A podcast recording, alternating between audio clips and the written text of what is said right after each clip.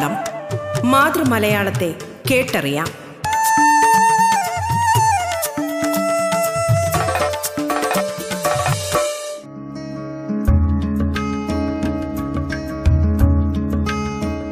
നമസ്കാരം പ്രിയ ശ്രോതാക്കളെ. മലയാള ഭാഷയെ ആഴത്തിൽ അറിയാനുള്ള അവസരമൊരുക്കുകയാണ് റേഡിയോ കേരളയുടെ മലയാളം എന്ന ഈ പരിപാടി.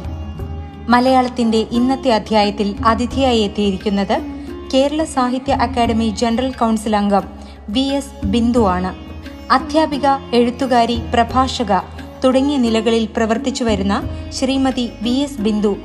വിദ്യാരംഗം മാസിക എഡിറ്റോറിയൽ ബോർഡ് അംഗം കൂടിയാണ്. ശേഷക്കാഴ്ചകൾ കളകൾ മുളച്ച തീന്മേശ നെറ്റിയിൽ മുറിവുള്ള കല്ല് കൈകസി തുടങ്ങിയവ കൃതികളാണ്. മലയാളത്തിലേക്ക് സ്വാഗതം.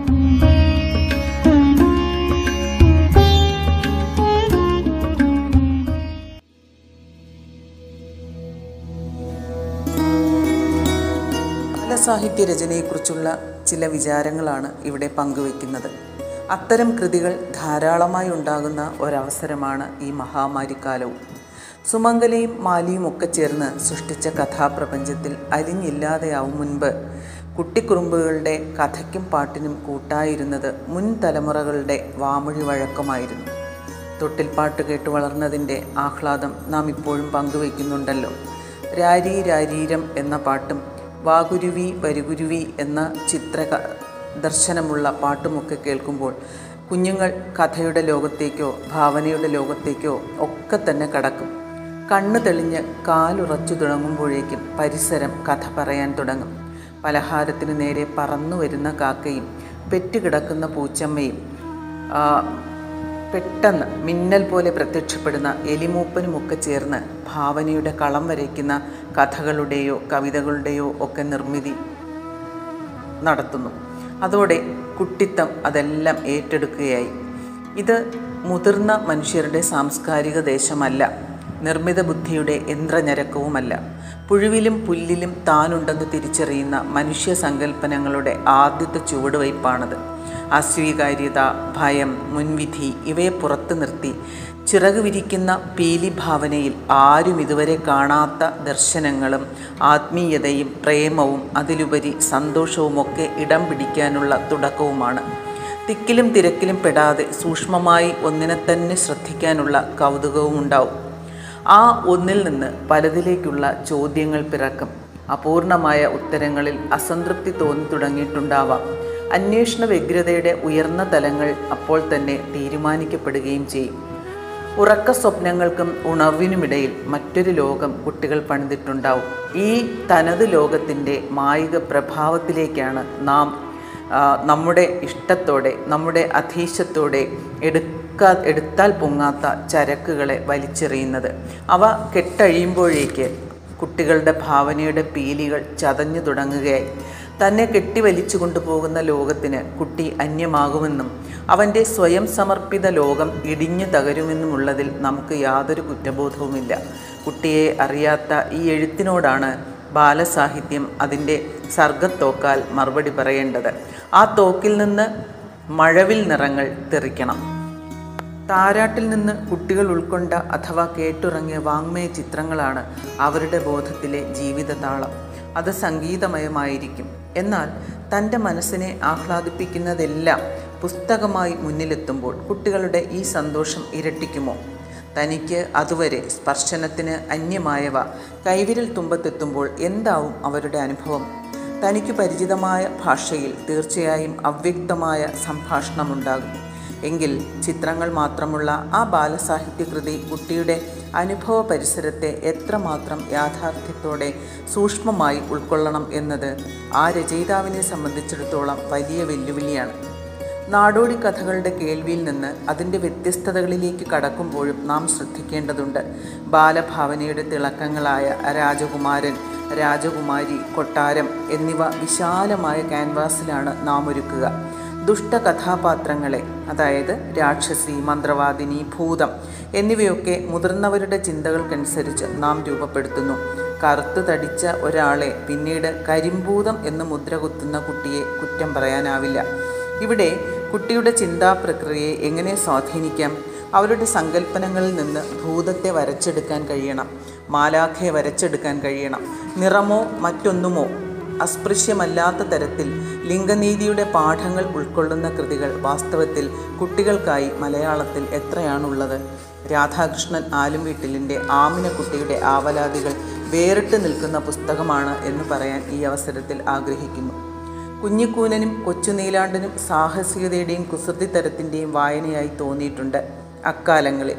ചുക്കും ഗക്കും വായിച്ചിരുന്ന് നേരം പോയതും അന്നറിഞ്ഞിട്ടില്ല. പക്ഷേ ഈ ഡിജിറ്റൽ യുഗത്തിൽ കുട്ടികളെ ആകർഷിക്കുന്ന കാർട്ടൂൺ കഥാപാത്രങ്ങളെ പിന്തള്ളി വേണം ബാലപുസ്തക രചനയിലേക്ക് കടക്കാൻ. മത്സരാധിഷ്ഠിത ലോകത്ത് അപകടകരമായ ഗെയിമുകളിലേക്ക് കുട്ടികൾ എളുപ്പം ചെന്നു ചാടുന്നു. കുട്ടികളുടെ സാഹിത്യത്തെ ഏറ്റവും പ്രധാനപ്പെട്ട ഒന്നായി കണ്ടാൽ ഒരുപക്ഷെ ഈ അവസ്ഥയ്ക്ക് മാറ്റം വരും. ആ കവികൾ കുട്ടികൾക്കായി ധാരാളം രചനകൾ നടത്തിയിട്ടുണ്ട്.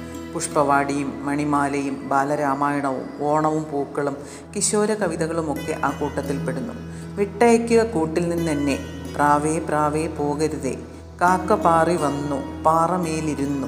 ഈ വല്ലിയിൽ നിന്നു ചെമ്മേ. എന്നിവയെല്ലാം പത്ത് വയസ്സിൽ താഴെയുള്ള കുട്ടികളുടെ പാഠപുസ്തകത്തിൽ ഉൾക്കൊള്ളിച്ചിട്ടുള്ള കവിതകളാണ്. കവിയുടെ ഭാഷ അറിവ് ആദർശം തത്വചിന്ത മനഃശാസ്ത്രപരമായ ഉൾക്കാ ഉൾക്കാഴ്ച ഇവയൊക്കെ ഈ കവിതകളെ രൂപപ്പെടുത്തുന്നതിൽ ഒത്തിരി പ്രയോജനപ്പെടുത്തിയിട്ടുണ്ട്. എന്നാൽ അതിനെയെല്ലാം വിമലീകരിക്കുന്ന അതിനെയെല്ലാം കുട്ടികൾക്കായി ശുദ്ധീകരിക്കുന്ന ഒരു ഓടപ്പുൽക്കുഴൽ പാട്ട് ഈ കവിതകളിൽ ഉയർന്നു കേൾക്കാവുന്ന തരത്തിലാണ് അവയുടെ രചനാ കൗശലം മുന്നേറുന്നത്. അതാവും ഒരു പക്ഷേ കുട്ടിയുടെ ഭാവനാ ലോകത്തെ ഏറ്റവും കൂടുതൽ സമ്പന്നമാക്കുന്നത്. കുട്ടികളുടെ മഹാകവികൾ എന്ന പുസ്തകത്തിൽ ഇങ്ങനെ കാണുന്നു. പക്ഷികളെക്കുറിച്ചും പൂക്കളെക്കുറിച്ചും മൃഗങ്ങളെക്കുറിച്ചുമൊക്കെ എഴുതിയാൽ അഥവാ പക്ഷി മൃഗാദികളെ കഥാപാത്രമാക്കി ചില വരികൾ എഴുതിയാൽ ബാലകവിതയാകും എന്ന ഒരു ധാരണ നമ്മുടെ പല ബാലസാഹിത്യ രചയിതാക്കളെയും ഭരിക്കുന്നു. അവർ പലപ്പോഴും ചെയ്യുക പക്ഷി മൃഗാദികളെ കൊണ്ട് മുതിർന്ന മനുഷ്യന്റെ നിരാർദ്ര ഭാഷയിൽ ചിന്തിപ്പിക്കുകയും സംസാരിപ്പിക്കുകയും അവനെപ്പോലെ പ്രവർത്തിപ്പിക്കുകയുമാണ്. അവയൊന്നും തന്നെ ബാലഭാവനയുടെ ചക്രവാളത്തിൽ ഒതുങ്ങുന്നതാര ആയിരിക്കുകയില്ല ഫലം ബാലകവിത ബാലിശ കവിതയാവുകയും ചെയ്യുന്നു. കുമാരനാശാനെ കുറിച്ച് പറയുകയാണെങ്കിൽ അദ്ദേഹത്തിന്റെ ഈ വല്ലിയിൽ നിന്ന് ചെമ്മേ എന്ന കവിതയാണല്ലോ നാം സാധാരണയായി കുട്ടികളുടെ കവിതയായി എടുത്തു കാട്ടുന്നത്.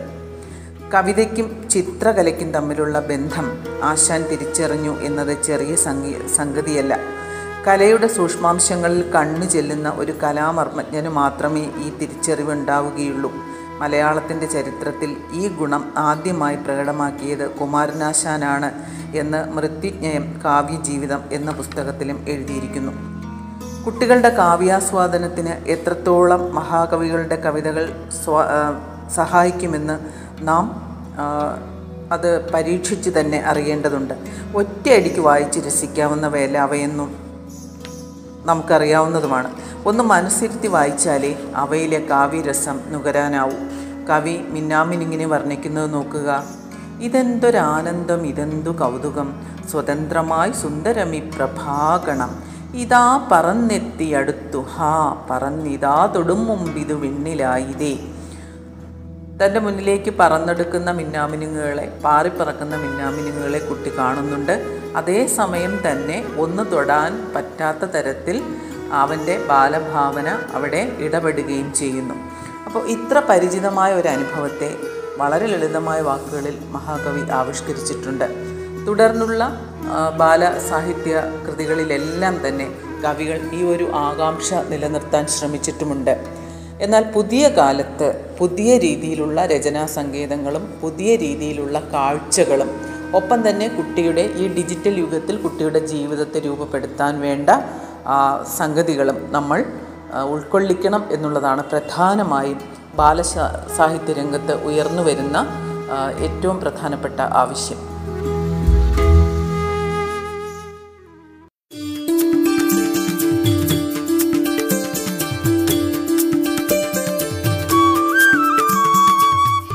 സാഹിത്യ അക്കാദമി ജനറൽ കൗൺസിൽ അംഗം വി എസ് ബിന്ദു അതിഥിയായി എത്തിയ മലയാളമാണ് റേഡിയോ കേരളയിൽ ശ്രോതാക്കൾ കേട്ടുകൊണ്ടിരിക്കുന്നത്. മലയാളം ഇടവേളയ്ക്ക് ശേഷം തുടരും.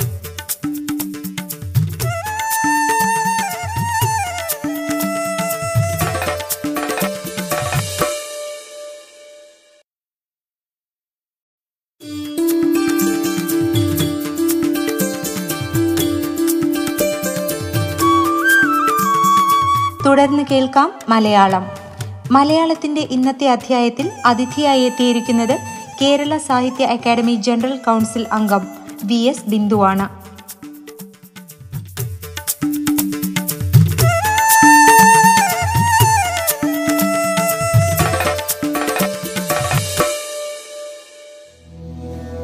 ജന്തുപ്രപഞ്ചത്തിന്റെ പരിണാമം? അതിന്റെ സാധ്യതകളെ കുട്ടികൾക്കായി എത്രത്തോളം ഉപയുക്തമാക്കാമെന്ന ഒരാലോചന തീർച്ചയായും ഉണ്ടാവേണ്ടതാണ്.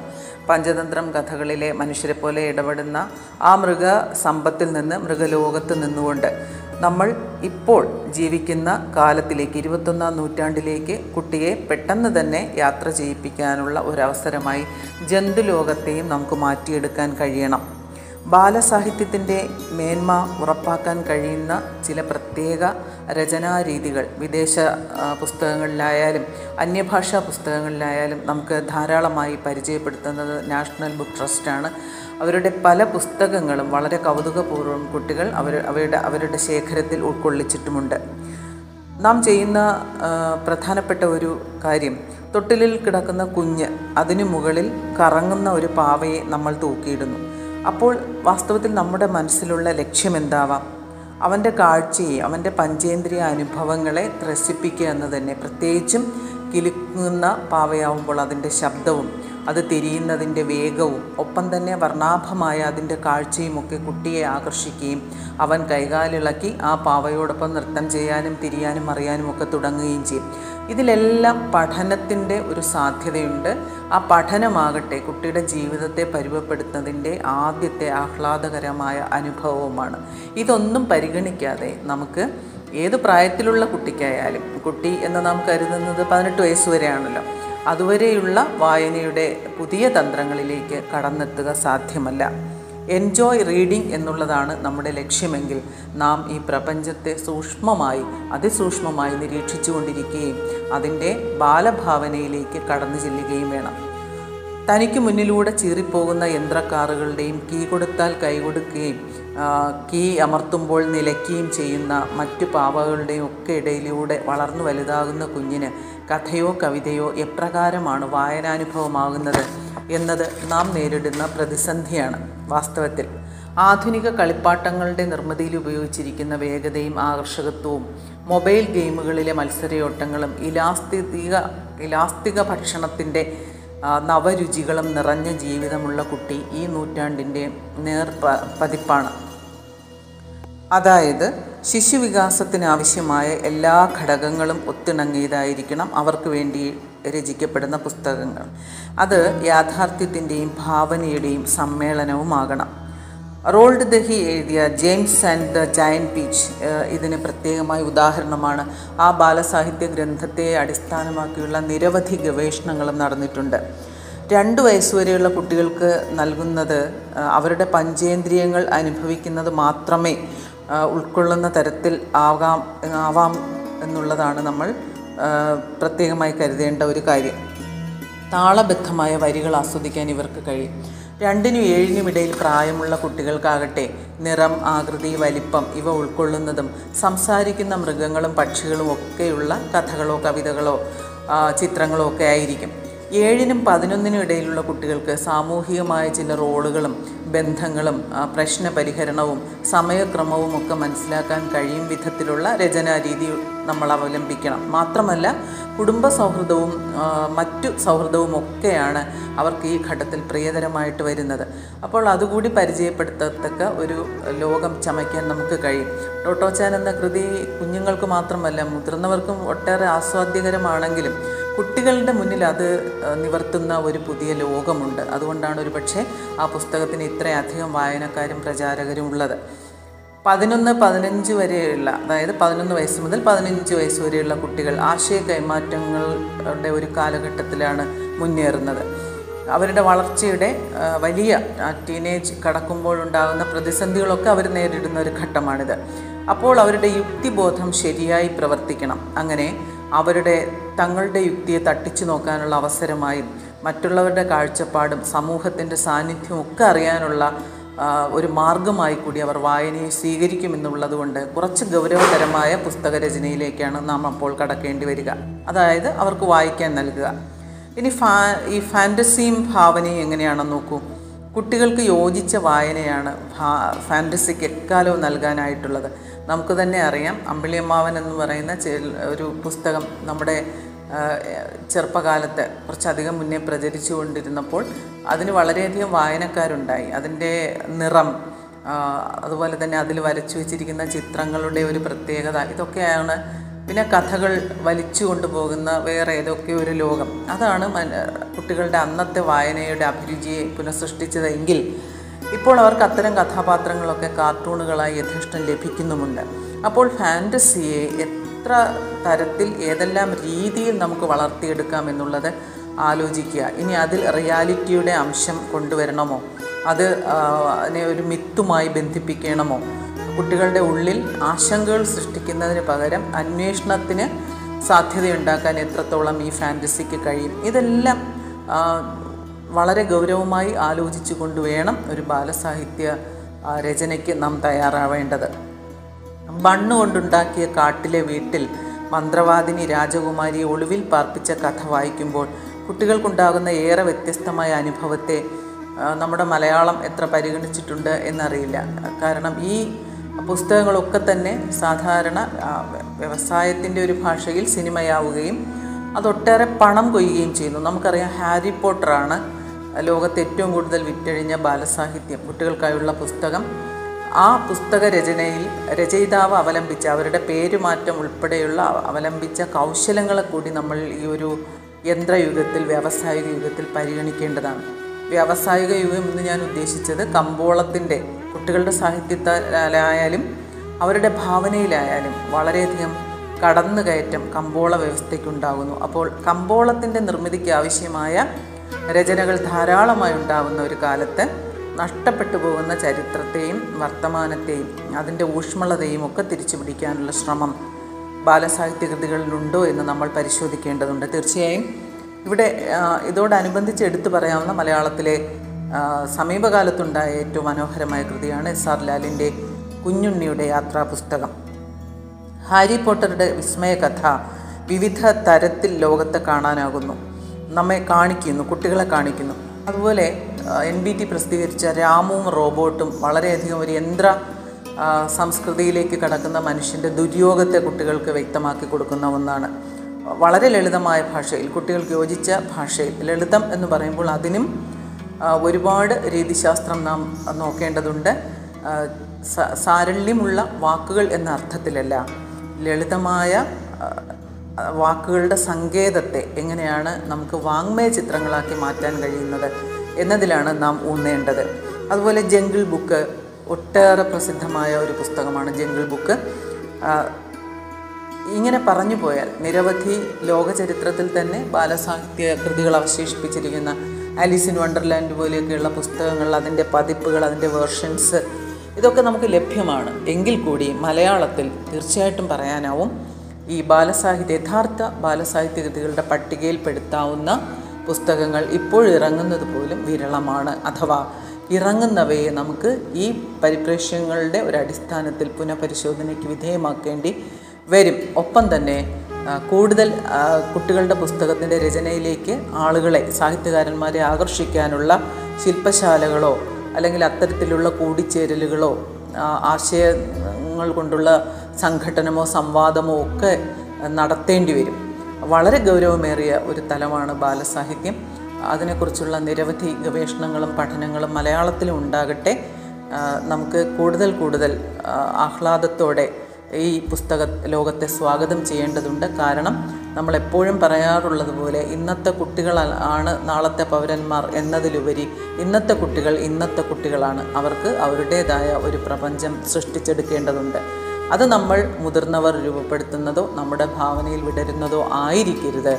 കുട്ടികൾ തന്നെയാണ് അവിടുത്തെ പരിഗണന. കാരണം അവരാണ് ഈ ലോകത്തെ എന്നും കുട്ടിത്തമുള്ള ഒരു സമഭാവനയുള്ള ഒന്നായി നിലനിർത്തേണ്ടത്.